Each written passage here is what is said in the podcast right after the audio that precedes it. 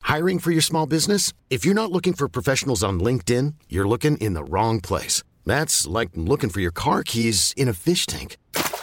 LinkedIn helps you hire professionals you can't find anywhere else, even those who aren't actively searching for a new job but might be open to the perfect role. In a given month, over 70% of LinkedIn users don't even visit other leading job sites. So start looking in the right place. With LinkedIn, you can hire professionals like a professional. Post your free job on linkedin.com slash achieve today. There's never been a faster or easier way to start your weight loss journey than with PlushCare. PlushCare accepts most insurance plans and gives you online access to board-certified physicians who can prescribe FDA-approved weight loss medications like Wigovi and Zepbound for those who qualify. Take charge of your health and speak with a board-certified physician about a weight loss plan that's right for you. Get started today at plushcare.com slash weight loss. That's plushcare.com slash weight loss. plushcare.com slash weight loss. Since 2013, Bombas has donated over 100 million socks, underwear, and T-shirts to those facing homelessness. If we counted those on air, this ad would last over 1,157 days. But if we counted the time it takes to make a donation possible, it would take just a few clicks. Because every time you make a purchase, Bombas donates an item to someone who needs it. Go to bombas.com slash ACAST and use code ACAST for 20% off your first purchase. That's bombas.com slash ACAST, code ACAST. You're listening to the number one motorcycle podcast in the Philippines. Sa Pasig ng Brad. Butang sa Pasig eh, Metro Walk lang tayo, man.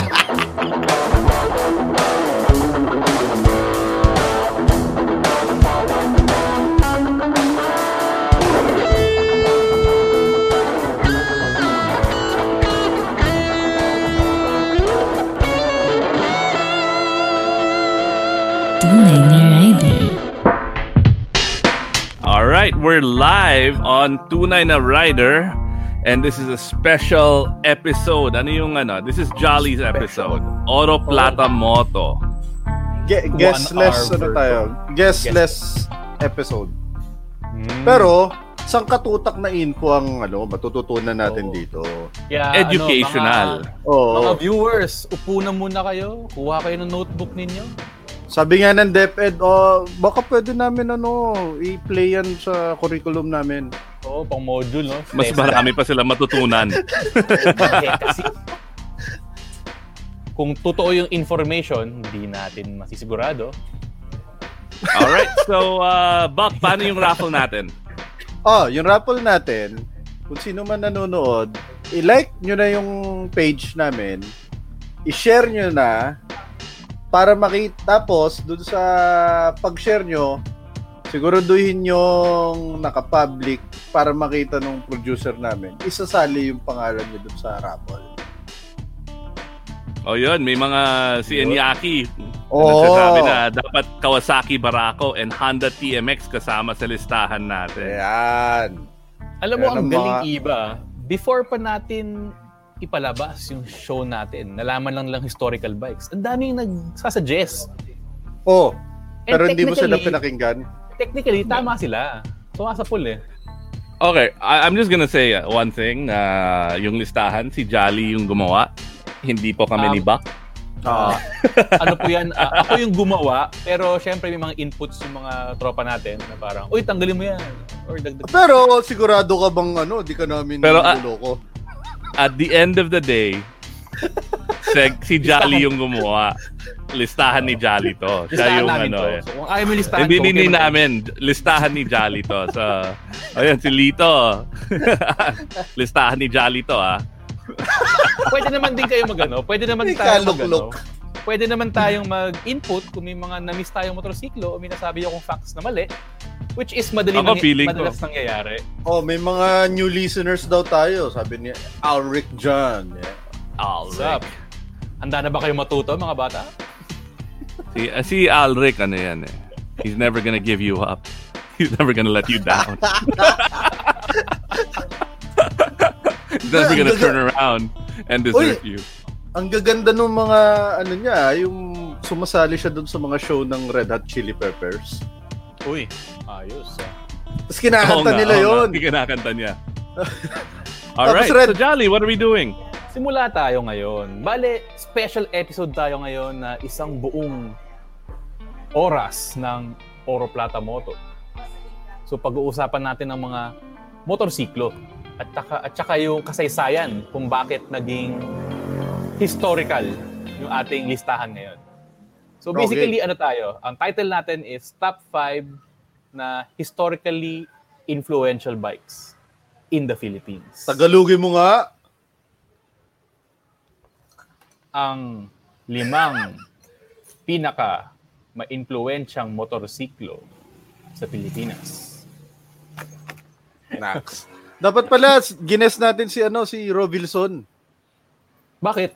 Siya yung ano, di ba? Yung pinaka. Pinaka. Oo nga. Shit, hindi ko alam yun. Rovilson, next, next ano, next, invite ka namin sa mga top, Next top top 5 natin, Oo. tatawagan natin si Robilson Fer- Fernandez. Sige, simulan natin ang listahan. Game! Sa ating...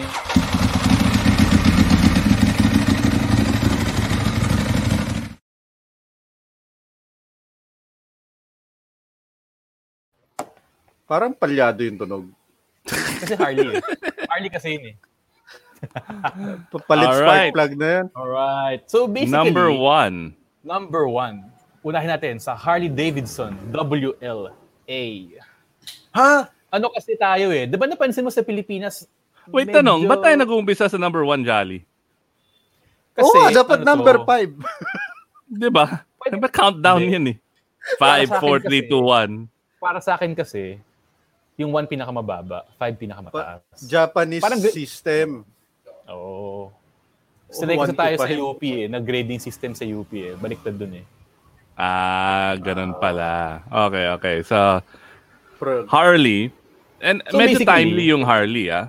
Because it's the 75th anniversary of the end of World War II. Yeah. Oh, kailan, kailan? Kailan ba nag-surrender yung mga ano? Kailan ba nagtapos ang World War II iba? Actually, it was last year. Ah, so we're ang daming Hmm. celebration ngayon pero hindi natuloy dahil sa COVID. Sa COVID. So we're celebrating the 75th anniversary of the of obviously the the surrender of the Japanese, liberation of Manila, ang daming historic events. I think tama that we are starting with the WLA. Mm, okay. So, ito, sige, simulan simulan natin to. ah. So, bale kasi, Harley Davidson gumawa ng WL model noong 1930s. Okay. So, ang ibig sabihin ng WL, kasi di ba lahat ng Harley may mga letters lang model. So, W, yun yung model. Yung L, ibig sabihin, high compression. So, pang civilian yun, ang Parang WL code. code yon ng Harley. Tapos ngayon, naging WLA kasi ito yung ginamit for the army. Mm. So, Hmm. WL Army. WL, civilian. Tapos yung ginawa, WLA kasi ginamit sa army. Oh, Ah. so, so, yung Tatanong A mo sa means armado. Army. Oo, army. Ibig Ah, sabihin. arma, army. Oo. So ngayon, tatanong sa akin, Dr. Jolly, anong kinalalaman nito sa Pilipinas? Yung tawag dito sa WL kasi, WLA, is the WLA Liberator. Yun ang pangalan. Yun yung naging tawag dito sa motorsiklong to. Kasi, nung gera, maraming nilabas yung Amerikano ng mga motorsiklong to. Both sa Asia at saka sa Europe. So, nung dumating yung mga Amerikano, syempre, yung mga nakamotorsiklo na uuna, yung mga tao, nakita yung mga Harley Davidson. So parang yan na yung mga liberator natin. Kaya yun dumikit yung tawag dyan sa WLA. So ngayon, yung WLA kasi nilabas yan eh nung 1940s before the war nagsimula. Tapos, actually ang nakakatawa dito sa WLA, mas maraming pinadalang WLA sa Soviet Union kesa sa ginamit ng US. Huh? Ha? Bakit? Kasi alay eh. Alay tayo eh. Kakampi natin yung kakampi ng US ng Soviet Union noon eh. So nung gera, Harley Davidson was shipping WLAs to, to the to the Soviet Union para sa Eastern Front. Oh. To the point na mas maraming nagamit ang Soviet Union ng WLA kesa sa United States. Kesa sa United States. Oo. Ade, maraming WL sa United States. Hindi WLA. rin. Limited ang WL. Ah, Ang A, limited madami. lang. Kasi nung, nung, nung gera, nagkaubusan na eh. Nagkaubusan tayo ng uh, goma, panggulong, tsaka bakal. So, lahat ng ano, civilian news, tinigil. Pakita natin yung ano, pakita natin yung mga iba pa nating pictures. Yun oh. Picture yan sa Pilipinas, yung mga tumatawid na tulay. Ha? Ne- next, previous yung tulay, tulay, tulay. Yan, oh. no? Floating Yung mga, su- bridge na mga yan. sundalo lumalangoy. Yan yung ano daw, based dun sa caption sa aking research, yan daw yung mga army, yung mga corps of engineers na nagtatayo ng mga makeshift na bridge. Ah, that's why nasa ilog sila. O parang inaalalayan yata nila yung tulay nilang ginawa. Kasi Yung hindi W- matibay. Yung WLA, may stick shift 'yan, 'di ba? hindi siya ano ah, hindi siya foot shift. Ano yan? Oo, Suicide stick shifter. shift. Oo, suicide Oo. shifter. So, yung tanong three-speed ni lang siya. Anyaki, may reverse yan ba, ba, daw? yung may reverse? Ah, wala. Walang reverse yung WLA. Hindi ba nila yan kinabitan ng ano? ng sidecar. Ayun, isa pa yon. Marami nagtatanong nan sa mga na sa aking research. Hindi. Ang WLA never ginamit sa sidecar. Hmm. Ah, so ibang ano yan. Kasi ano Okay. siya, eh, pinroduce siya ng US more on for scouting, pagdala ng mga sobre, letters, messages. Ah, Ano siya, yun yung purpose niya, hindi para magdala ng tao. Ah, Wala so nga. pang ano siya, pang angkas, hindi siya pang tricycle. Ay, hindi, siya Um, Ah, wala pang rin tra. iba. Walang, Messenger. Walang, walang angkasan din talaga. Walang Talagang- angkas na diyan, messenger Oo. talaga. Tapos, itong WLA. Masisira daw yung forma eh. Nung Oh, itong Jaime, WLA meron meron dito. Ka- Yan, sa pil- itong picture sa Pilipinas to eh. madaming ano, madaming nagkalat na WLA dito sa Pilipinas. Check natin yung next picture. Oh, na ano yung next yun? Ngayon kasi itong WLA, nung natapos ang gera, para mga jeepney, para mga wheelies, 'di ba? Maraming naiwan dito ng Amerikano. Marami ring naiwang WLA. So ngayon, since una design Oo dyan nga. na maging panggera na matibay, Oh. Sabi nung isa. tapos madali i-maintain, naging popular ito gamitin ng mga law enforcement ngayon. Ang macho ng mga polis dati, oh. Di ba? Mga Yeah, ayan ba naka-Harley. yung ano, yung, ang tawag dito? Constabulary pa tawag sa kanila eh. Mm. P- PC. Tsaka ang chubby ng gulong, ah. Hindi, kasi s- iba wala talaga siyang suspension. Walang suspension yung likod. Yung harap lang meron, tapos spring lang talaga yung suspension sa harap. So, ah, sir, So, anong yung- size niyang gulong? Siguro ano yan? Seven. Ang taba talaga ng gulong nan. Tapos, yun. Um, nagkaroon ng ano pala, nagkaroon ng issue noong 1960s na may namatay daw palang isang congressman in a vehicular accident. So, yung ano tuloy, sila yung presidente at that time which is, which kung tama kung tama man yung pag-recall ko, sila magsaysay. Doon tinayo yung HPG.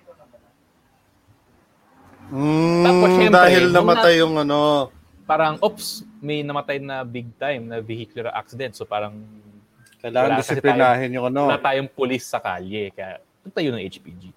So Ngayon, yung mga syempre- unang bikes ng HPG, Harley, Mga WLA, mga surplus. mga WLA. Galing, ah. Next picture natin. Marami pa tayong pictures na ano, ganda-ganda ng motorsiklo natin. Nax. Harley Yan, Boy no? ka pala. Ano, Metrocom. Metrocom. So sa Binondo, sa Binondo yan. So yun, gumagamit din sila ng mga WLA. Bakit Japanese yung ano, nakasulat? Post-war, dude. Pose. Oo. Malay ko, siguro nung mga tinayo nila yung mga sign-signage yan, panahon pa nung hapon, hindi na nila tinanggal. Ano, at after the war to. So post-liberation. So, um, the, I mean, Ah, the, the oo. Japanese were here for a while. So there was a lot of uh, signage and and whatnot. Ah. mga remnants of the occupation. Ah, so hindi tinanggal ng mga Amerikano kaagad. Siguro. I guess. Oo. Oo. Sige, next picture natin. Wait, 30 So, kilometer speed limit. Pag truck. 40 naman pag kotse. Ano yung top speed ng WLA? Y- yun lang din. 40 kilometers. Uy, matulin ng WLA. Pero kasi nga, yung nga, since yung wala siyang suspension, medyo napakatindi mong tao para mapatakbo ng mabilis yan. So medyo So- macho pa yung police nun. Oo. So, bale, what makes a WLA so legendary? Una kasi, matibay talaga yung makina niya. Um, paano ba to sabihin? 750 Well, I mean, the fact it's it's 750 legendary lang siya. in the Philippines because it's the freaking liberator, right? It was the Actually, motorcycle ano, pati used. Sa, pati sa Europe iba. Parang basically, it's the motorcycle that won the war. Yeah, but I mean, we're talking about the top five bikes na Philippine context, right? No. Most influential bikes in the Philippines, and I think if it was a motorcycle to liberate, used to liberate the country, Oo. then that's pretty freaking influential. No. So basically, in WLA, sobrang sobrang simple nung engine niya. So side valve, parang ano nga tawag nila dyan, eh, flathead. Kasi wala siyang overhead valve, nasa gilid. Tapos, ang ginawa pala ng Harley Davidson to make it more reliable is yung air filter niya gumagamit ng langis. Walang, parang Volkswagen Beetle, yung walang, walang filter. May lalagyan lang siya ng langis na dun bumabala. bu- Dun bumalagay. Hmm. Oo, so, oo. basically, pag nag-change oil ka, lagyan mo na rin yung langis ng filter mo. Tapos, Sir- sobrang baba ng compression ratio ng engine. 5 is to 1 lang. Parang diesel. parang diesel. So parang basically, basta combustible na fuel, aandar-aandar yung motor na yun. Wow. Ke- kerosene. Kerosene, basta ganun. Kasi Ga- gas. 1 ratio. Gas. 74 Bol- octane. Boss Iñaki, ano yan? ah, Ang tawag dyan, flathead. Flathead ang tawag dyan. Oo. Ang panhead at saka shovelhead, ano na yan, 70s na. Bago-bago na yan. So sabi ni Doc Tliggs, uh, mukhang Japanese Imperial Officer daw yung doon sa previous picture. So baka panahon pa ng Hapon yon. Ang Mm. iniisip ko nga, ba- kasi syempre pag nanalo yung US, parang, oh, ayaw namin makita yung mga gamit ng mga Hapon dyan. Bakbakin nyo yung mga nakasulat dyan. Feel ko nga Correct, ako. correct. Okay. So, yun. Yun ang ano natin. Yun yung ating unang historical bike sa Pilipinas.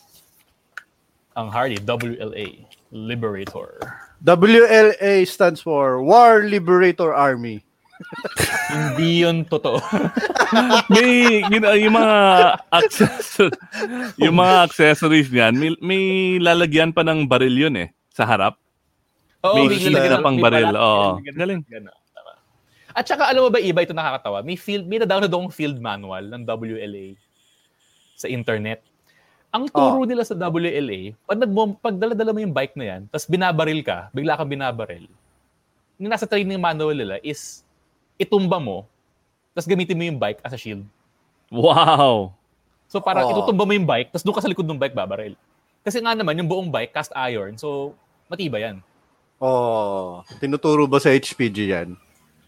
di na natin, di ko alam. Oy, Pao, tinuturo daw ba sa HPG yun? Itutumba yung motor para makabarel? Hindi daw eh. Hindi daw. Hindi daw. Oo. So yun. Next next bike. Next, meron tayong ano dito, eh, meron tayong consultant dito. Na taga HPG. Graduate ng HPG course. Ah, Oh, So, top next, 2! ito next, top 2. Ito, favorite ko tong motorsiklo na to eh, kasi ganda nung number niya. eh. Ah, yung- maraming salamat rin, Sir Hill, for sharing some pictures. Meron tayo, ito yung ano, ito yung BMW R69S. 69! 69. Bakit 69? Hindi Bakit? siya 690cc. 600cc ang R69. Ito kasi yung kagandahan ng R69 eh. Parang pag nakakita ka kasi ng ano, pag nakakita ka ng ganyang motorsiklo, unang babanggitin ng mga old-timers sa'yo, parang, uy, yan yung mga motor nung hagad noong panahon. Oh. Tapos, ito pa yung nakakatawa. Ang R69S, sa buong mundo, bihira yan. Bihirang motorsiklo yan. Ha? Pero dito sa Pilipinas, Common. ang dami. To the point na parang technically tayo din nag-export ng mga R69S ngayong panahon dun sa mga collector sa ibang bansa. Ha? Oo. So basically, ito, R69 was produced between 1960 to 1969. Ito yung parang isa sa mga unang sports bike na ginawa ng BMW. Tapos ito kasing 60s was a, a transitionary period for BMW. Yung motorsiklo nilang ginagawa just before World War II, relatively hindi nagbago. So Ang parang galing ni itong Jolly R69, mag-copy and paste, no?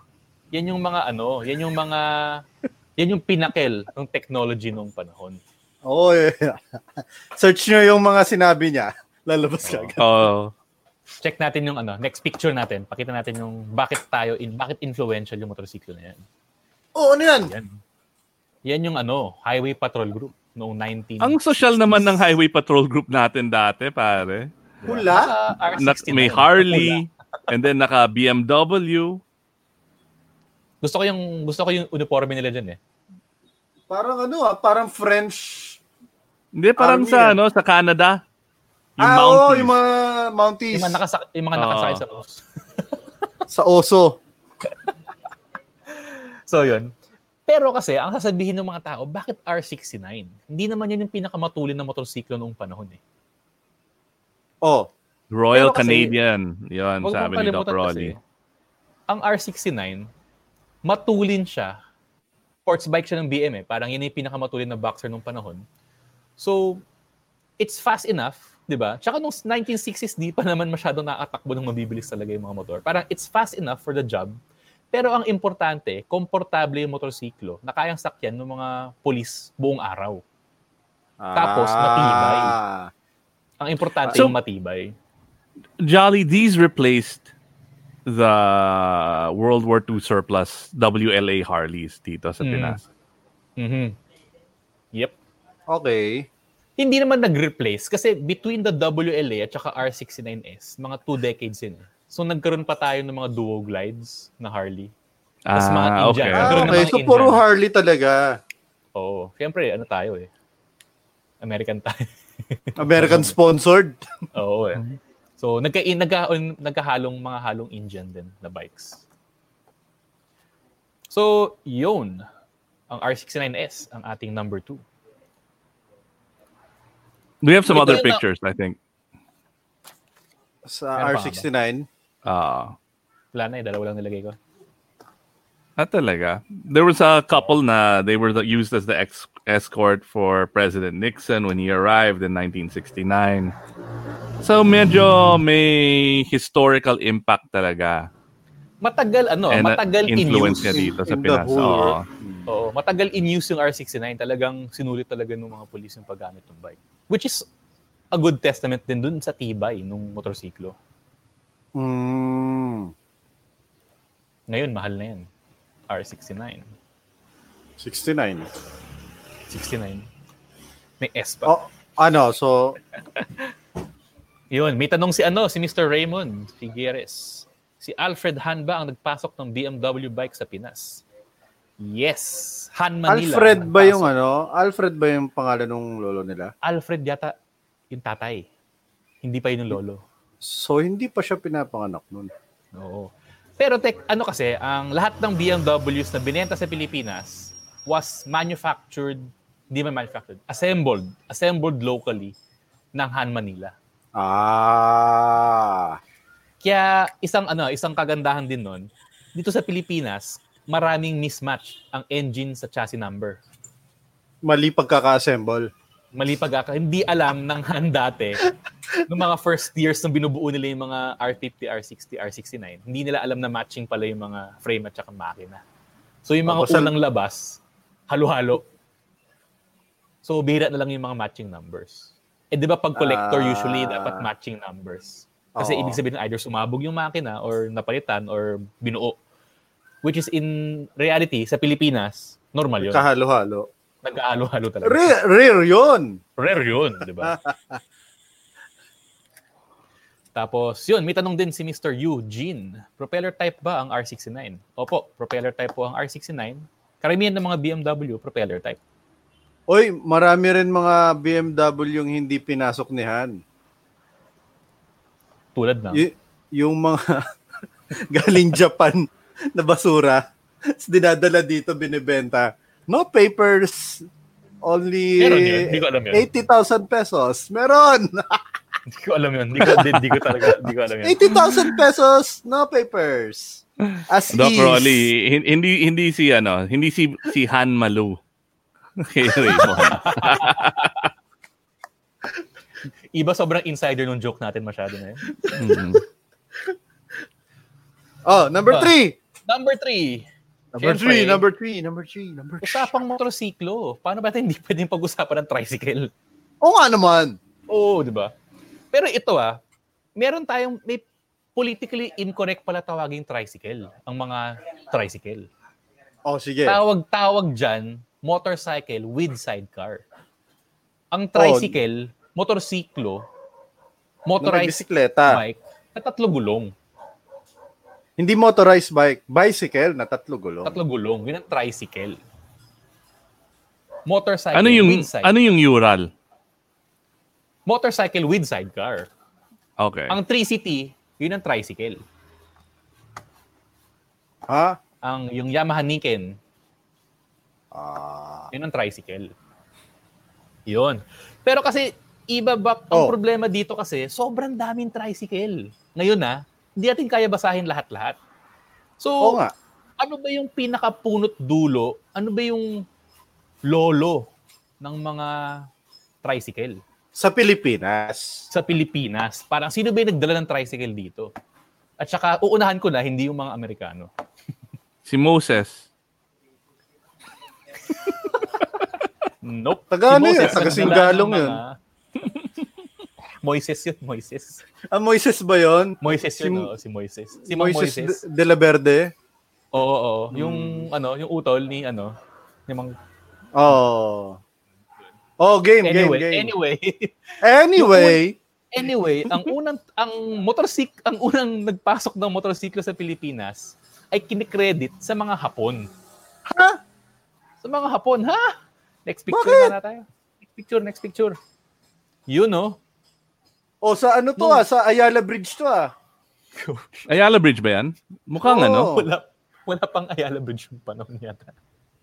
Meron na, yun binubomba Meron na, meron. nila yun eh. Oo. Saan? Teka lang. Binubomba ng Amerikano yun. Yung may Sa, ano, malapit yung may sa Poso- Philippine Women's. Ah, yun doon. Okay. Ah. So, basically, itong mga tricycle ng mga Japanese Imperial Forces ay tinatawag nilang Rikuo Type 97. Na Ah, ito Rikuo may Type sidecar. 97. Yan yung may sidecar. Ito nakakatawa Tapos, dyan. may machine gun. yung sidecar. Ito nakakatawa dyan. Sino, kaninong design niyang tricycle na yan at sino ang kalaban nila nung panahon na yun? Hindi ko alam to. Baka, ano eh, Springer fork, tapos V-twin na makina. Sino kaya yung gumagawa na? Hmm. Ay, ikaw na magkwento. Alam mo na yan eh. So ito, medyo, yung kwento-kwento nga ni Bak, ironic to. Kasi yung Rikuo is a Japanese brand na licensed ng Harley-Davidson.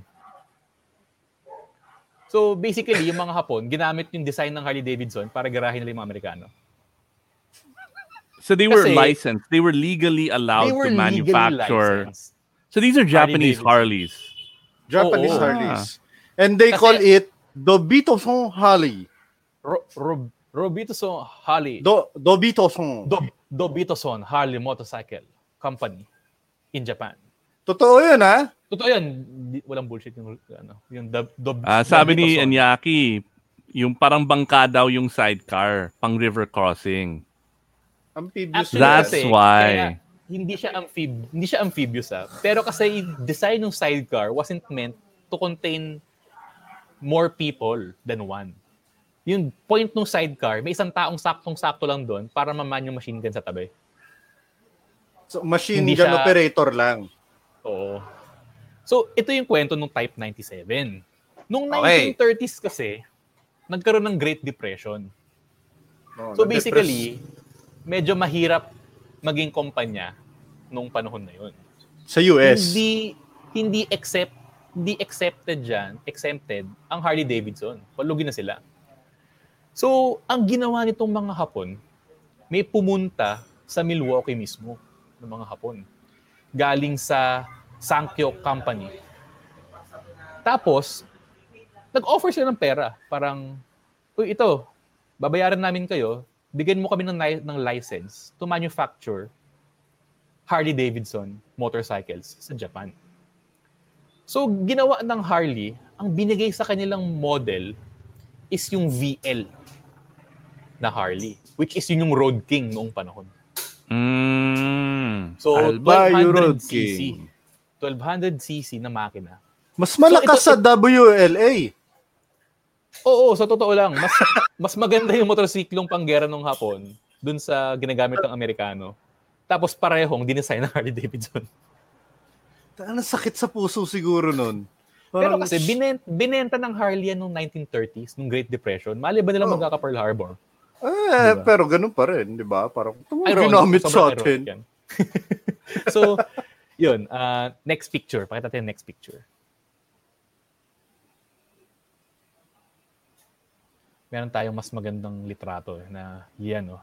May, naki- may nahanap silang ni-restore eh. Nirestore na na yan. Rikuo. Ni-restore na yan na Rikuo. Na all orig yan. All orig. Oo. So basically, yung Rikuo Type 97, ano yun eh, L-head ang tawag nila, which is yung predecessor ng flathead. Sabi ni So- Inaki Jose, hassle yung product nila. Ginamit sa kanila.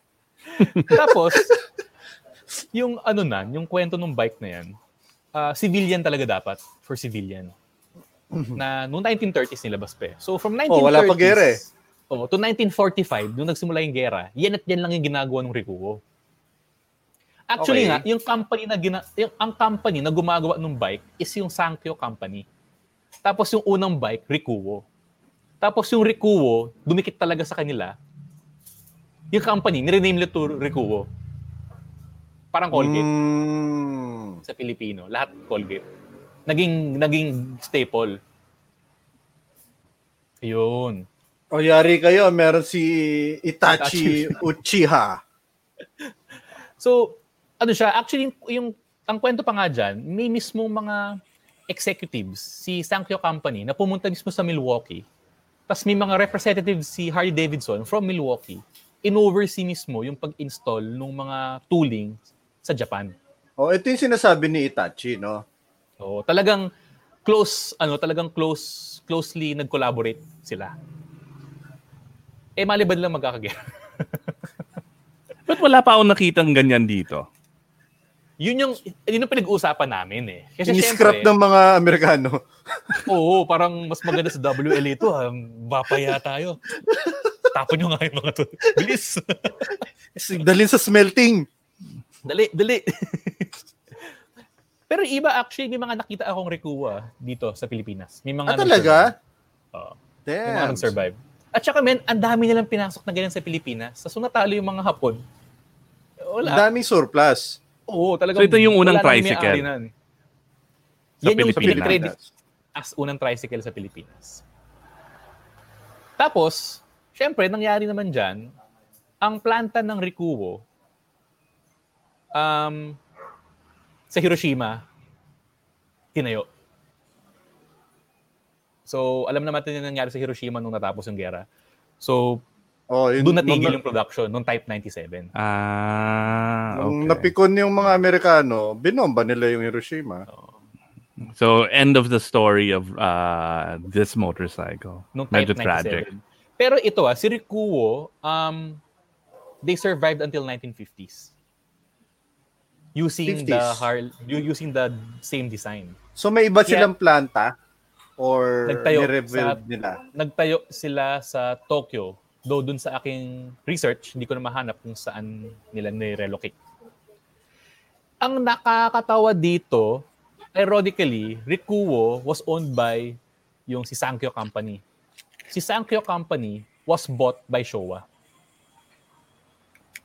Ngayon, ang Showa, Ah. alam mo natin ang Showa, gumagawa ng suspension for multiple brands of bikes, including Harley-Davidson. Yan, yan yung ano, So, yung bilog ang mundo. Bilog ang mundo. umikot ulit. Basically, Yan ba- may question si ano, may question si Mr. si Sir Ano Inyaki. Oh, oh, oh. Ano 'yan? Japanese materials 'yan. Talagang ano yan, foundry ng Hapon, pero tooling ng Amerikano. Ah, okay. Nice. So basically, yung mga milling machine nila, yung mga molde nila, galing Amerika lahat. Pero yung mga raw materials, Japan na yung nagbibigay. Japanese. Oo. Ayun, no? In 1937, nag-comment si Mr. Itachi. Rikuo sub-licensed the product to Nihon Jidosha, Japan Combustion Equipment Company. 1935. That's really interesting. I did not know this. Pero ano to ah, ang funny thing din, nung nagre-research ako, talagang they hardly actually attempted, well tried, to keep it under wraps nung nagkagera na parang Motor Oh, yeah, nila you- yung ginagamit. Oh, shit, Yayariin sila ng CIA. eh. Yayariin sila FBI, CIA. Ano ba? Yari tayo. Nakikipa-collaborate kayo, corroborate kayo sa kalaban, ah. Tsaka ironically, mas maganda yung, mas maganda yung motor nila. sa mga Amerikano. Mas, mas malakas yung ginagamit nila. 1200cc na. Ba't, ba't kami 600 lang ginapanapagamit mo? 750 lang. Wala pang Yung machine. sa amin, isang upuan lang. Hindi mo pwede gamitin ng, ng sidecar. S- Sila may machine gun. Sila may machine gun. Sa amin, shotgun, shotgun lang. Oo. sa amin, lalagyan lang ng baril. yun. So, yun ang ating number three sa ating listahan. Ano ba yun? Yun yung ano, yung tricycle. The Yan ang, tricycle. yan ang lolo, yan ang OG tricycle ng Pilipinas. G. Lolo OG ng talaga. TMX. And hanggang ngayon, yung mga motor na ginagamit pang tricycle, Japanese Hapon. pa rin. Hapon pa rin. Oo. Yun. So, ang Next, social pala number four. mga tricycle dati. Yan yung tatay nila. Di Diba? ba? Di ba? Mm. Social mga tricycle dati ni machine gun eh. Ayun, Oh, ano yan? meron kami ni Buck Ito, Mm. nito. imposibleng, imposibleng Bakit hindi naman yan? natin... imposibleng hindi tayo magta-top, magta-top ano, list sa motorsiklo na hindi natin mababanggit yung Honda Cub. 40 million made. 40 million. Yan di ba yung Actually, tinawag nila, ano, the toughest motorcycle in the world. Oo. Kung yan, dinala ng Japan sa gera, baka nanalo pa sila siguro. Eh. Iba yun eh. Ano yan? Yung ipipinto, itatratel o wide open na lang tapos bigla ipapabangga sa mga kalaban. Katao. so, ito kasi yung Honda Cub. Ano yan? Um, na-conceive yung idea noong 1956 pa. Tapos, Mm. ang kwento nan, si Soichiro Honda, yung mismong founder ng Honda Motor Company, at saka yung kanyang head ng technical, si Takeo Fujisawa. Oh, Na, oh. Naisip nilang gawin yung motorsiklo na yan nung nasa Germany sila. So, pakita natin yung next picture. Nasa Germany sila. Oo, Oh, kasi si si Mr. Honda tsaka si Mr. Fujisawa. Doon si Honda sa kaliwa, si Fujisawa yung sa kanan. Oo. Ito kasi yung Parang- nakakatawa sa background nila. Lagi silang nag-aaway. Ah, si Kasi nagkatalo Homer sila yan. lagi. Si, si Honda kasi, ang puntirya niya is Isle of Man. Oh. Gusto niyang Big bike. lampasuhin, big karera, Mm, talagang karera. mm-mm. Kasi yung kanyang philosophy is the more revs you can get from an engine, the more power you can have. Oh. Kaya napansin mo lahat ng Honda ang tataas ng RPM. Yun yung yun yung philosophy niya, eh. oh, Dream Tapos 50. 'di ba? Diba? 13,000 RPM single cylinder, 'di ba? 50cc. Talagang RPM ano sila. Tapos ito naman si Mr. Fujisawa, isa siyang businessman. Na siya yung economics brains behind the Honda. Marami tayong mabenta. Oo. Mm. Ngayon, kaya sila nag-aaway lagi. Kasi si Honda, gusto niyang magkarera. Gusto ko mag-Isle of Man. Gusto ko mag-Tourist Trophy. Moto, Mm. wala, wala pang MotoGP nun. Ito naman, si Fujisawa, gumawa tayo ng motor siya magbenta. para sa masa. Oo. Pamasa. So, doon, nagtatawal sila lagi. So, ang ginawa nila, pumunta sila ng Germany. Parang nag-ano sila, nag-research na ano ba yung trip ng mga Europeans. Duda ko ang ni-research nila, ano, yung W, VW, Volkswagen na, ano, people's car. So, kasi ano yan, eh, isipin mo, ah, 1956 to ah, 1965, mga mid-1960s, doon na nagsimula ang downfall ng European. So, diyan nagsimula yung ano, diyan nagsimula yung Japanese invasion ng, ng motorsiklo. So basically, pumunta sila sa Germany. para pag-aralan yung bakit sikat yung mga moped tsaka scooters. Oh. Parang ba't ba ang popular? Kasi ang lumalabas dito kasi, um, post-war Europe, sobrang popular ng mga clip-on engines. Yung mga bisikleta lang talagang sinasaksakan ng makina, pinapatong lang. Maraming mga micro brands na, tum- na pumasok dyan na ganyan. eh. Doon, tas step up sa scooter, then yung sa mga bubble car, yung mga Fiat, yung mga maliliit, di ba? Oh. Si Fujisawa at si Honda pumunta sa Chryd- Chrysler at Lambretta showrooms, mga gumagawa ng scooter sa Europe yan. Tapos, si Fujisawa mismo nagsabi na parang, sa Lambretta, as in, literal sinabi niya to sa Lambretta, na parang walang future yung ganyang design. Boy, was he wrong. ang hirap gamitin, ang hirap i-maintain. Alam mo yun, di ba yung like, di ba yung mga Yeah, quirks na yeah. libreta? Quirks na libreta. Yeah, yeah. Pero yung iba, mali siya dun sa philosophy niyang sinabing walang future ang lambreta. Pero hindi rin siya, hindi rin siya mali. Dun sa That's true because where is proposal niya. Lambretta made now? Right? so, di ba? So, ano ito. yung makina ginagamit ng Lambretta ngayon? Ayun na nga. So, ito ah. Ang concept Taiwan ni... ba? Taiwan. Kimco. Ah, Taiwan, na lambreta. Basically, nalugi, nalugi na lambreta, binili ng Kimpo. Nabinase din sa Honda Cab. Yeah, so g- Honda Cup pa rin yung... So tama, tama sila. Tama sila. So, Sakit Ito. naman. So Sakit basically, nun, si eh. Fujisawa, ang concept niya, gusto ko ng two-wheeler na kayang gamitin ng kahit sino. Na mag-a-appeal both sa developed at saka non-developed nations. Pwedeng gamitin sa urban at saka sa rural, sa rural. Tapos technologically simple na parang kahit walang walang matinong tools, walang matinong technology, walang matinong support yung isang lugar na to, tatakbo't tatakbo yung motorsiklong gusto kong gawin. Parang Pilipinas.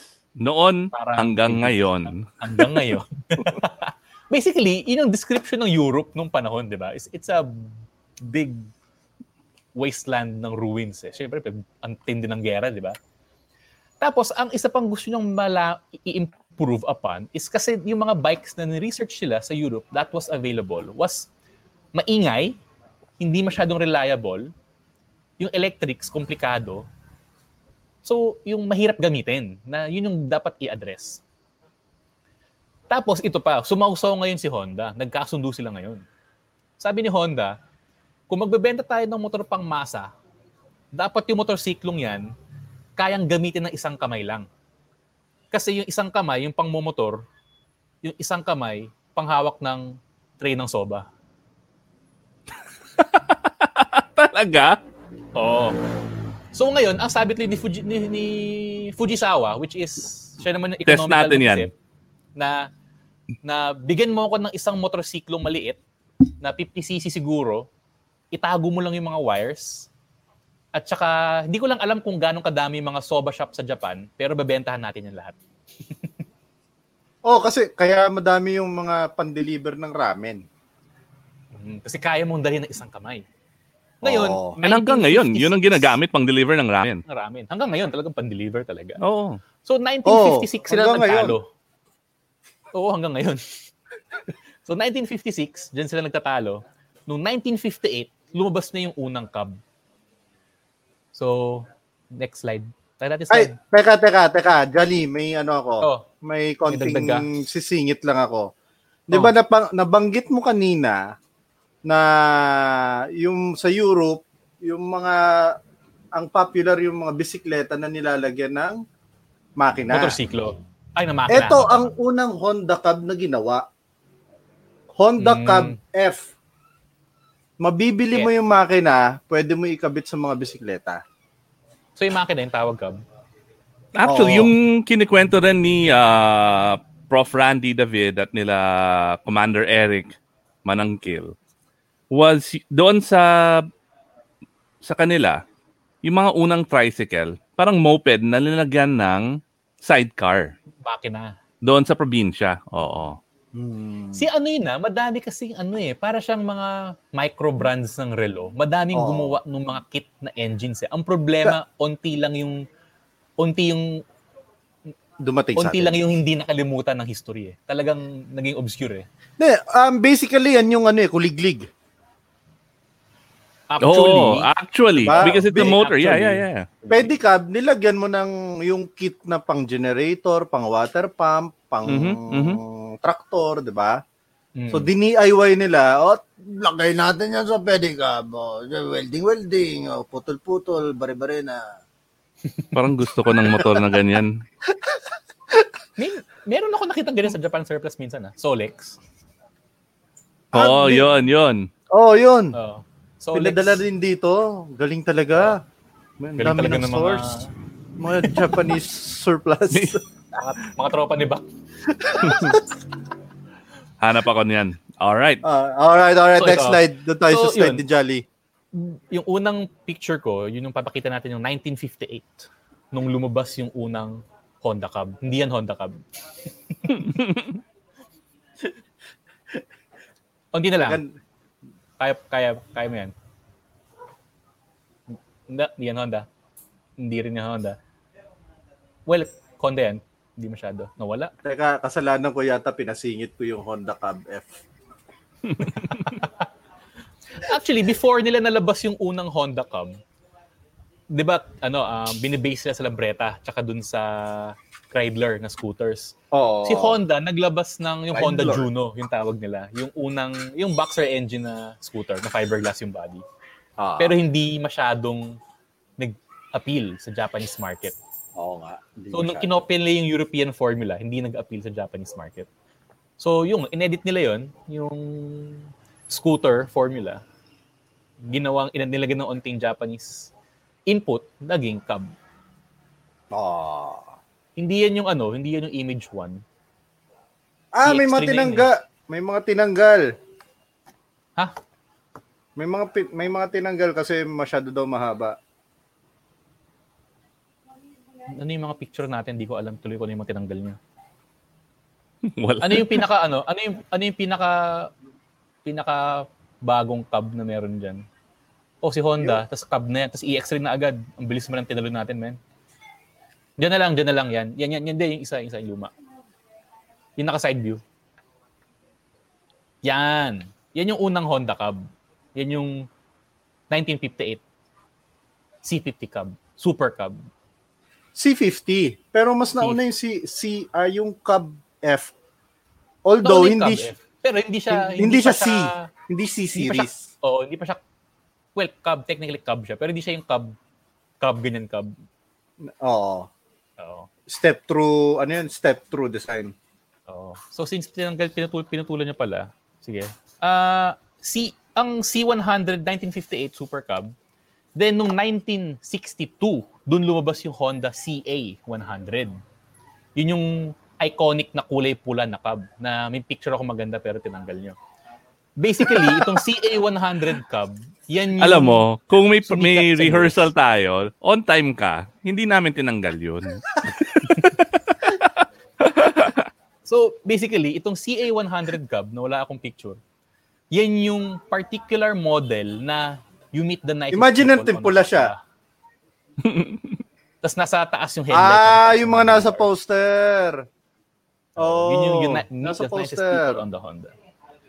So, alam naman natin yung nangyari nung lumabas yung advertisement na yon. So, nung panahon kasi nung 1960s, yun yung mga bad boy era ng mga biker-biker eh. So, yun yung mga Well, I mean, the Wild post-war. Ones, diba? Oh, Post-war, yun the yung mga motorcycles ano. that they had, yung mga sundalo, Mga uh, WLA. after yeah after the war they they they they got motorcycles and I mean hindi pa uso yung mga uh stress and yung mga support right for soldiers at that time so medyo there was a negative connotation yung uh ano, dyan nagsimula yung mga biker gangs. pagdating sa mga rider oo oo Alam ko kasi yung mga unang biker gangs talagang mga US airmen talaga eh. Hindi, ga- gangs talaga sila. yep yep So, So, itong Honda came out with uh, a- CA100, Yung you, you meet the nicest people on the Honda na campaign was actually ano brainchild ng isang college student na pumunta sa Honda na parang Si- can we use this bike for a project of ours Sinong ahensya kaya yan? estudyante nga eh estudyante siya. Hindi, malamang kinuha na siya ng ahensya. Ah, So, oo. yung, yung cub, parang binasag niya yung stereotypical biker image ng mga big, big, Mga- scary biker people. Then replace it with itong Honda Cub. So, yun yung, yun- kaya sumikat yung Cub dahil nga doon. Yan yung mga unang hipster. I, ah, hindi pa ata hipster tawag doon. eh. Talagang yun yung uso. nung- normal na tao yung gumagamit. Normal na tao yun. eh. Mom, dad, kids, anyone who wasn't a hooligan, Honda Cub Honda sila. And that that campaign, uh, I mean, sold 40 million Cubs 40 And counting. million Cubs. and counting. And Ang Ang ganda counting. yun. counting. Oh, in production pa yun ng Cub. Tapos, fast forward tayo sa 1984. Diyan natin pwede ipakita yung Cub na may kwadradong headlight. Yung blue. Yan. So, ang Honda, um, they were... Ganyan adapting yung to- atin, right, Buck? Oh, Medyo. Yung Honda kasi, ano yan eh, um, they were making so many Cubs na sobrang daming versions. So naglabas sila ngayon ng isang Cub na square headlight, tapos plastic covered handlebars, na may rear mount guard. Na unang nilabas domestically sa Japan. Then minodify lang nila ulit for sale sa Southeast Asian market. In particular sa Malaysia, Indonesia, tsaka Fi- Philippines. Hmm. Yan yung tinatawag nilang Honda na EX3.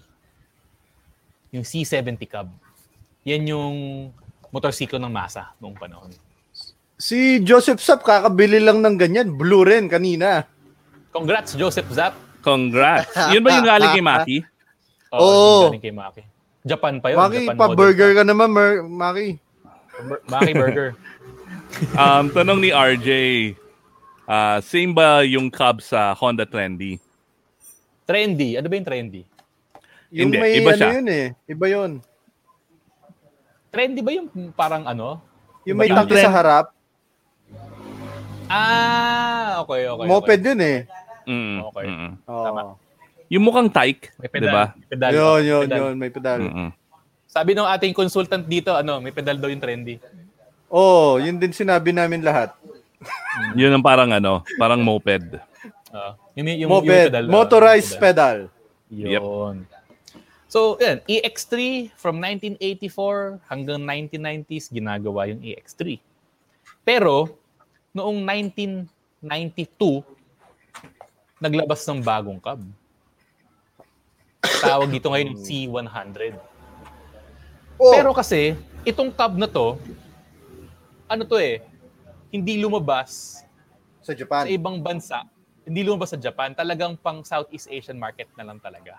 Ito ngayon yung EX5 For, for export. for export only. So, nilabas Next, sa Thailand, next picture tayo, sa Malaysia, Boss Sola. sa Vietnam, at saka sa Pilipinas. Dinilit nyo rin, no? Ano, wala Direct rin. naman. Dinilit nyo Oo nga. nga. So, yun, dream. I, i, i- ano na lang, i-imagine nyo na lang na mas, mas square pa yung headlight. Google, Google natin, Google. Lahat maglabas ng Google. So, yun yung ano, yun yung dream box tawag natin dito. Dream box C100. Tapos yung nga, medyo mas marami-raming mga Honda Dream dito sa Pilipinas kasi modern na yun eh. Medyo 90s na yun eh. Hmm. Ang nakakatawa lang sa Dream, pag hinubad mo yung Dream, nilum- lumabas yung frame, cab na cab yung itsura. Pero, naka-conventional fork na. M- May ano Conventional yon, fork, dalawa tapos yung may disc dream. brake na. Dalawa yung dream. Yung box, yun yung gumagamit ng chassis ng C70. Okay. Tapos Hindi, meron yung mas- dream, yung dream, May dream mas talaga. bagong dream na Dream XS. Yun yung tubular na. Ayun. Ganon. Ayun. Ayun. Y- yun yung EX5. Ngayon, yung Ah. EX5, diniscontinue noong 2003. Oh. Tapos, pinilitan na, ito alam na ng maraming tao to, yung Honda Wave. Wait, ano ba yung akin? EX3 o EX5? Wala akong Three, electric. Three, three, three. Three yung akin. Okay. Three yun. Hindi sana dinilit yung picture and makita mo yung difference. Eh. Eh kung Oh, nandun ka sa tech Nag-attend rehearsal, ano? ka sana. Hindi ka late. eh, hindi ka late, Isisi natin sa ano, traffic. Oo, oh, traffic kasi. Hindi kasi ako Oo, naka-Honda sisi Cab, eh. natin sa MMDA, sisi na natin sa gobyerno. Oo, dahil sa 70 na Oo, social media experts Oh, yun ng na. MMDA. Uy, huwag niyo sisihin yung gobyerno. Hindi, ano kayo, bayaran? Hindi tayo bayaran dito. Eh, ikaw, taga-UP ka, di ba? Teka lang, naging political na yung kwentuhan natin. Balik na natin sa motorsiklo. Oh, game, game. Yun. So basically, Honda Wave. Meron tayong Honda Wave. Yun yung parang pinakel ng Honda Cub ngayon. Doon nag-evolve ang Honda Cub. O, Oh, si Carlo, sabi ano, ano to? Yung trendy, Trendy in-endorse ba? daw ni Si Gretchen Gretchen Barreto. Di ko alam, pero Di ko Sino Pero- si Gretchen Barreto? yung asawa ni ano, ni Boy, ano yun? Diba yan? Boy na maraming pera. May hari ng news break dati. Boy, boy Abundan. Next, Boy next, Libiste. next, Ayo. next, next, next. Ano, ano, eto, meron akong ano, meron akong trivia. Si Gretchen Ano? Barreto, yung trendy ang ini-endorse, di ba? Mm. Ang nag-endorse ng C70, si Dina Bonabi. Nax. Di ko sino Tapos, nung nasa Caloocan ako, mimili Ay, ako kung ng sino pyesa.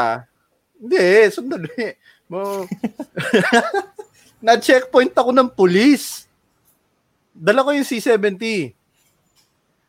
Tapos, yung bungad ba naman sa akin, boss, boss, yan ba yung ini-endorse ni, ano, ayan ba yung sa commercial ni Dina Bonabi dati? Tapos sabi ko dun, sabi ko dun sa pulis, ha? Ilan taon ka na, boss? Tapos pinaalis ako. Sige na, sige na, alis na. yun. Pahiya siya. Nap- napikon yata sa ano eh, tanungan ng edad eh. Ayun. So, doon nagko-conclude yung ating Honda Cub. Yung ating number 4. All right. Ngayon, ito, number 5. So ito yung Basic- number one natin mo- na most influential bike in the Philippines.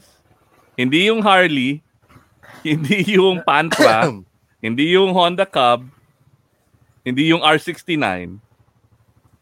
Super 4 yung number one bike. Yung top bike natin, Jolly. Ito, ito iba. Lahat tayo, parang imposibleng ang hirap makahanap ng tao na walang tito na hindi nagra-ride ng Super 4. Oh, namatay tito ko dyan eh. As in, lahat ng tao may Super 4 sa pamilya. One way or the other, may Super 4. Pero, ito I, ah, I, I, I find that Oh. questionable. Magkano yung bayad ng Honda sa'yo dito, Jolly? Oo oh, ano, ba't puro Honda? Ay, dalawa lang.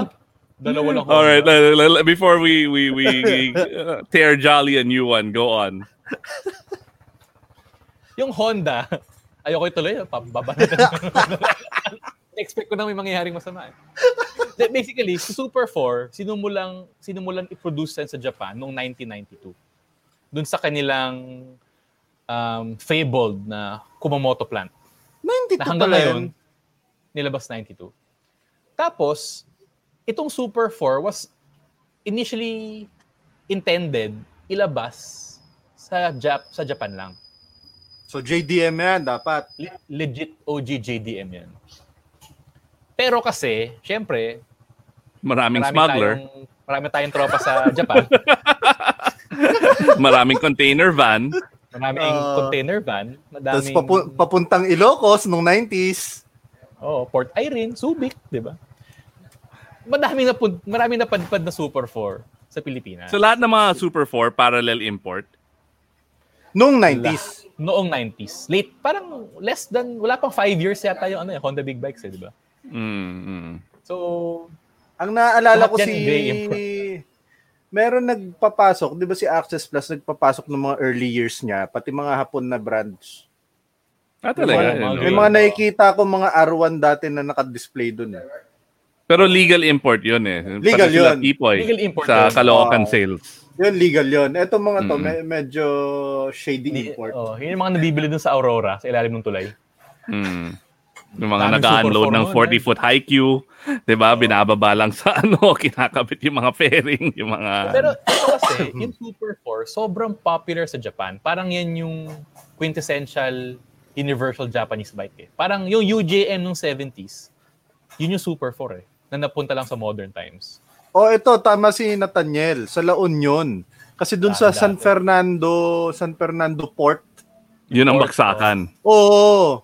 Basta kung saan may port, may Super 4. Kung saan may port, may Super 4. Kung saan may Super 4, may Dio. Yo.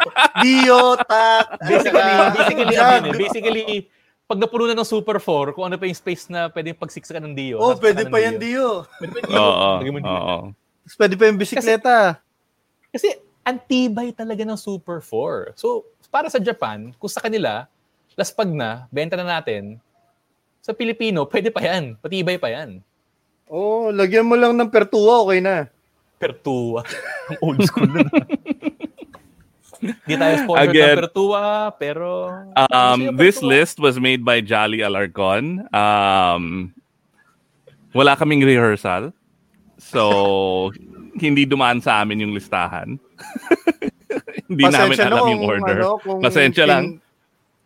Kung inedit namin. Pero okay lang din. Oh, si Sophie, andyan na rin. Oh, wala nang Ay, profanity. Sophie, guys, wala ah. na, wala na magmumura. Ah, mga, mga beep. Okay. So, o- okay. Yung Super, Super 4. 4 kasi, maraming nalilito dyan sa Super 4. Meron tayong PB1, meron tayong version R, may version S, may Spec 2, may Spec 3, may Hyper VTech. so on and CB1. so forth. Hindi Super 4 ang CB1. Nauna ang Hindi CB1. ba? Oo. Nauna. Kaya siya one. Oo. CB-1, dun binase yung PB, PB1. Sa Super Four. Ah, okay. Kay, ang PB1, yun yung tinawag na na Super 4. Oo. So, hindi pa super ang ano. Hindi pa, 4 four pa lang nun. So, Thank you, ano Sophie. pa- so, okay, simulan na. Paano ba natin sisimulan? Okay, so, nauna ang Super 4, 1992, sa s- PB1 na makina. So, it, pero hindi naman siya copy-paste back eh. Medyo tinilt backwards, tinayo ng onte yung cylinders. Kasi si CB1, Para. naka-downdraft. Yung Super 4, Oh. naka-side draft na na carburador. Para sa mga hindi masyadong mechanically inclined na tropa natin, ito yung side draft na carburador. Side, pa side. Ang downdraft, ganun. Parang sa kotse. Parang sa kotse, Oh, downdraft. yung mga common sa kotse. Oo. Kaya nila hiniga yun. Tapos, ano ba bang ginawa nila?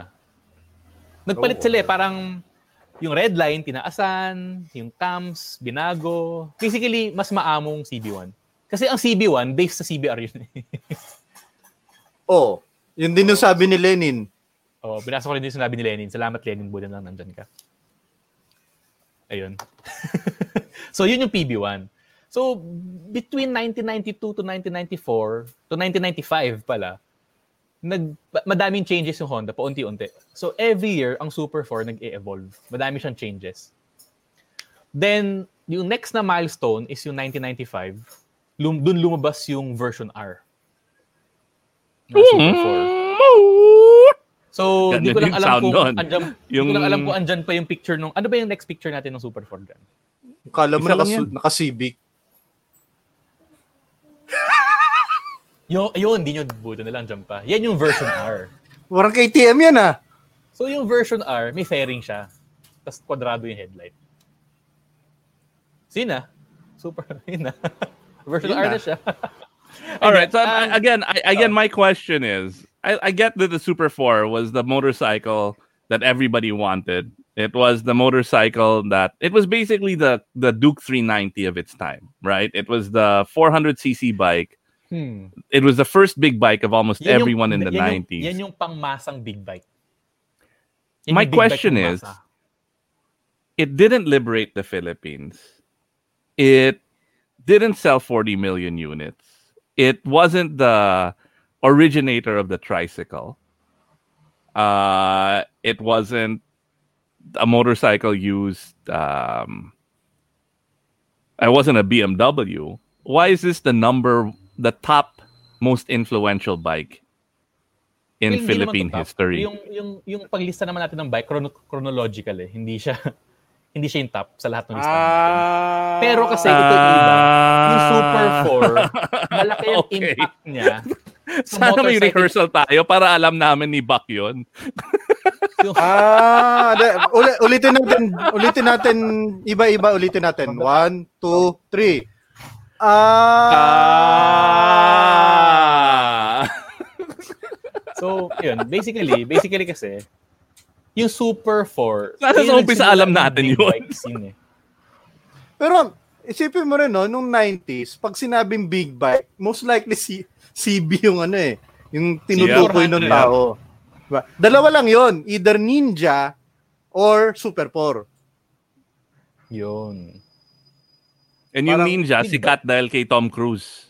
Oo, doon sa Top Guns. Top Gun. Top Gun. Oo. Oo. So, yun. Basically kasi, yung lahat naman ng mga nagsimula nung eksena ng pagmumotor dito sa Pilipinas, the big bike. ng big bike, yung term na big bike, basically Super, Super 4. yung- 4. Ah, agree, agree, agree. At saka, kita mo naman, At just- ang Super 4, steadily, nagmamahal ang presyo nun. Hindi hindi bumaba yung presyo ng Super bumababa ang 4. presyo. Y- yun nga yung Nagmamahal. malabo eh. Ang nakakatawa doon, may bumibili. Kasi Tsaka, nag-iiba. Ah, kasi no, and I I also think ang daming may pangarap magkaroon ng Super 4. And ngayon, Oo. may pera na sila, makakabili sila ng Super 4. Lalo na yung VTEC, 'di ba? Yung VTEC 2. Yun ang tunog sa nakawin ibon. Oh, yun. Oo. May kaibigan ako na nakawan nun. May VTEC 3. Umabot ng 3 yung VTEC, actually. Ha, talaga? Yun ang ano, ang ganda ng tunog noon. I-next, Mm. next tayo pa. Next tayo pa. Palabas mo yung VTEC. Yeah, yun ang Yun. Salamat. Meow, Salamat. meow. Salamat. ano, Salamat sa iyong impression. Ikaw, Jolly, ba't ayaw mo? Ha? Mag-sound effects ka rin. Nai- nahihiya siya. Oh. Good Shy naman si Johnny, oh, shy. Goods ako. Goods, goods ako.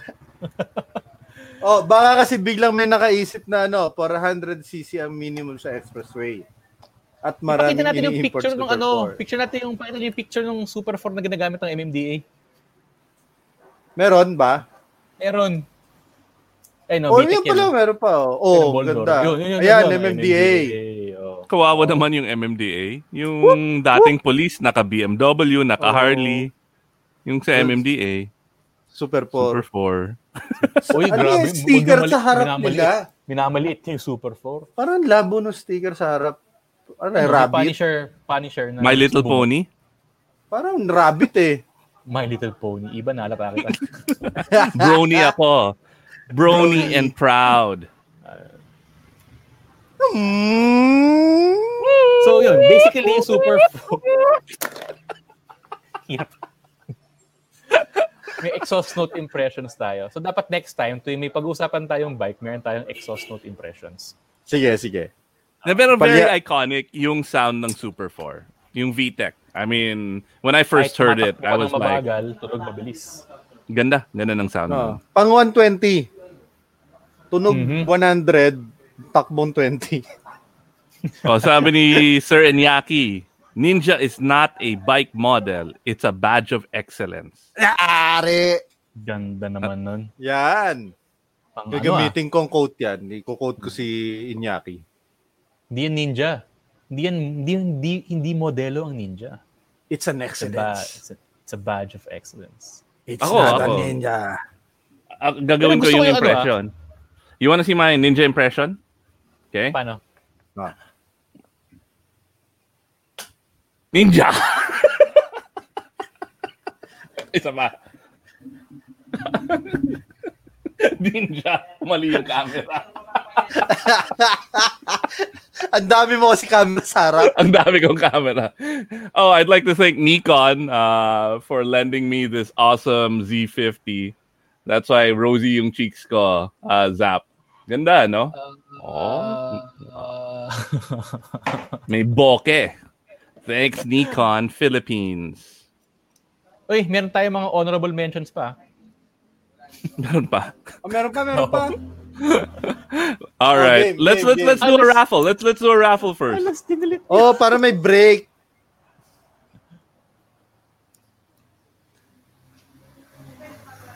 All right.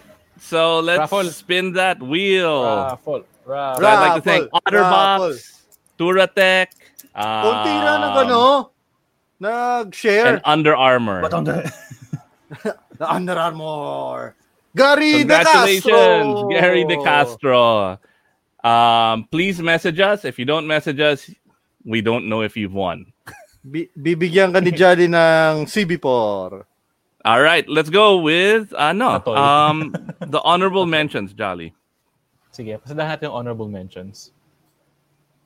Oh, wala. Meron ba? Meron ba kayo na-download ng honorable mentions? Kasi kung su- sumama ka sa tech rehearsal, Andun ako eh, di nyo ako pinapansin kaya, di nyo, ako sin- di nyo ako pinapasok sa room. because when you say a certain time, you should be there at that certain time. Oh, ano yan? Ano yan? Ducati.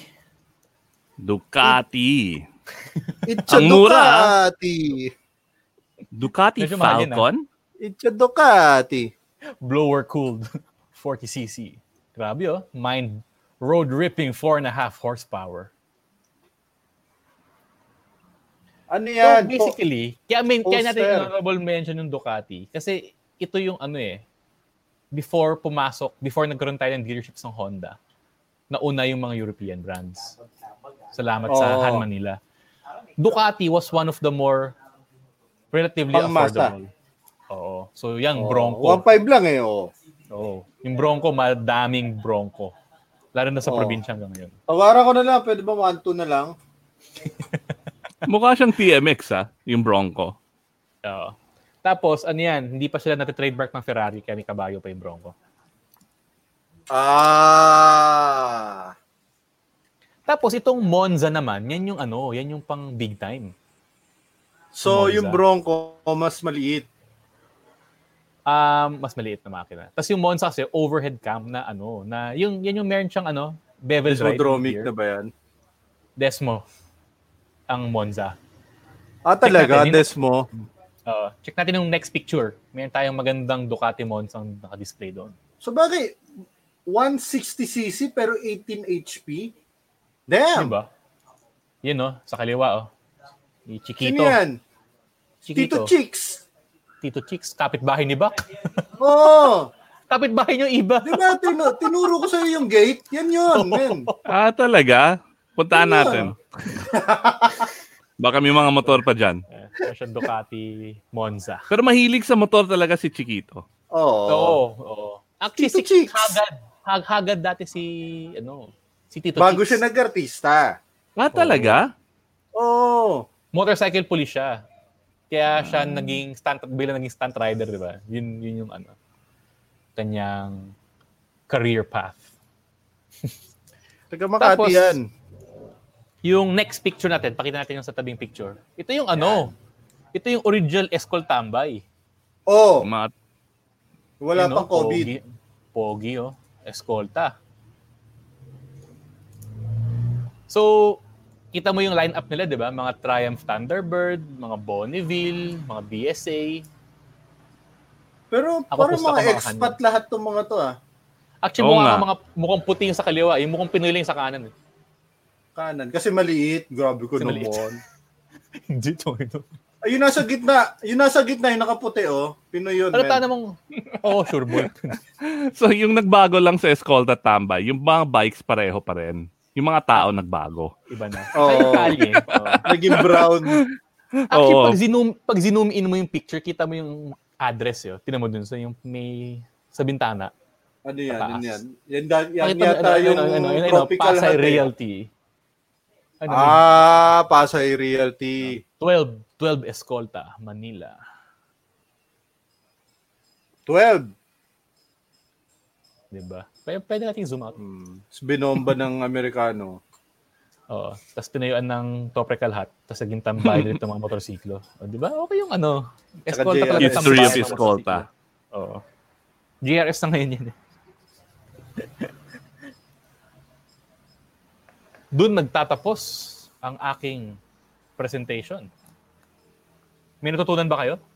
Palakpakan naman natin si Engineer Jolly. Good job, Jolly.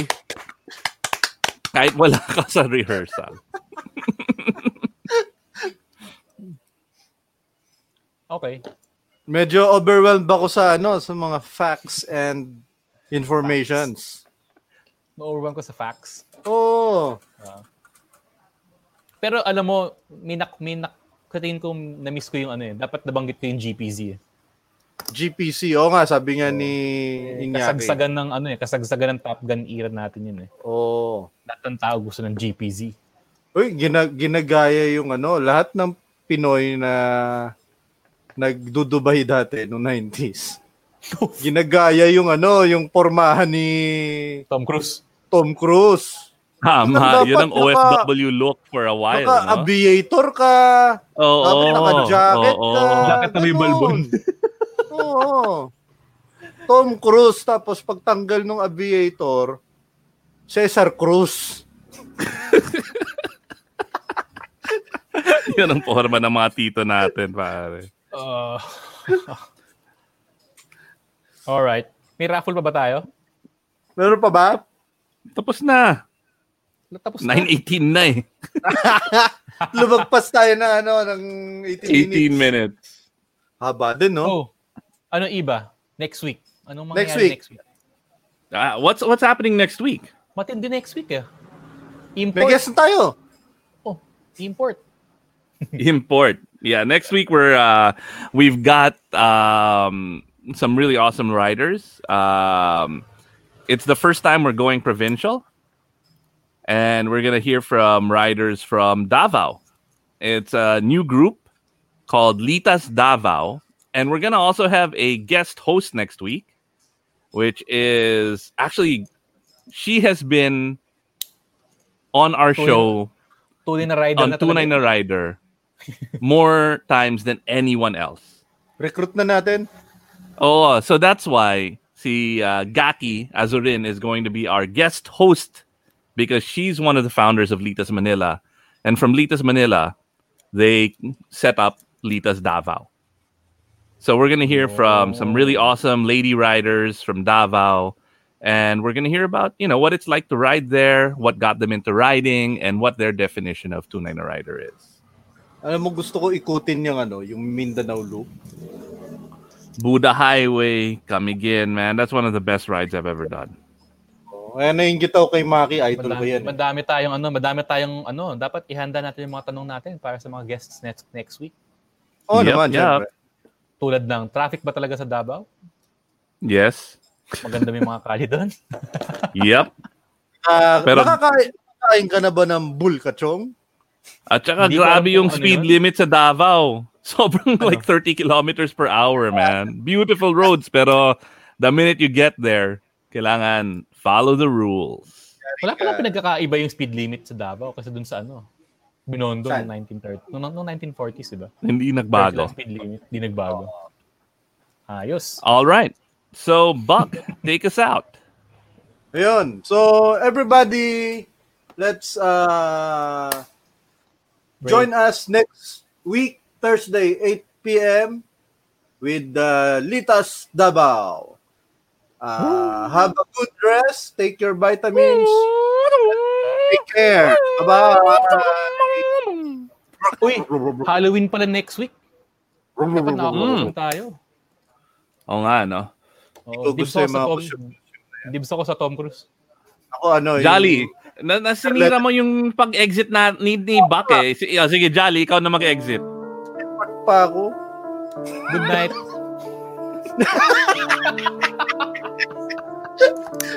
Bye-bye! Bye-bye.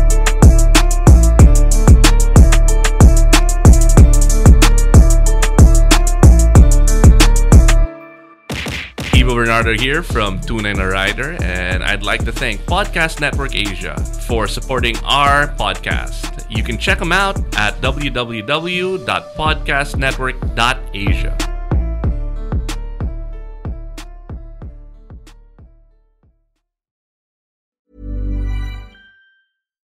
Why don't more infant formula companies use organic, grass fed whole milk instead of skim? Why don't more infant formula companies use the latest breast milk science? Why don't more infant formula companies run their own clinical trials? Why don't more infant formula companies use more of the proteins found in breast milk? Why don't more infant formula companies have their own factories instead of outsourcing their manufacturing? We wondered the same thing. So we made ByHeart, a better formula for formula. Learn more at byheart.com. Even when we're on a budget, we still deserve nice things. Quince is a place to scoop up stunning high-end goods for 50 to 80% less than similar brands. They have buttery soft cashmere sweaters starting at $50, luxurious Italian leather bags, and so much more. Plus, Quince only works with factories that use safe, ethical, and responsible manufacturing. Get the high-end goods you'll love without the high price tag with Quince. Go to quince.com/style for free shipping and 365-day returns.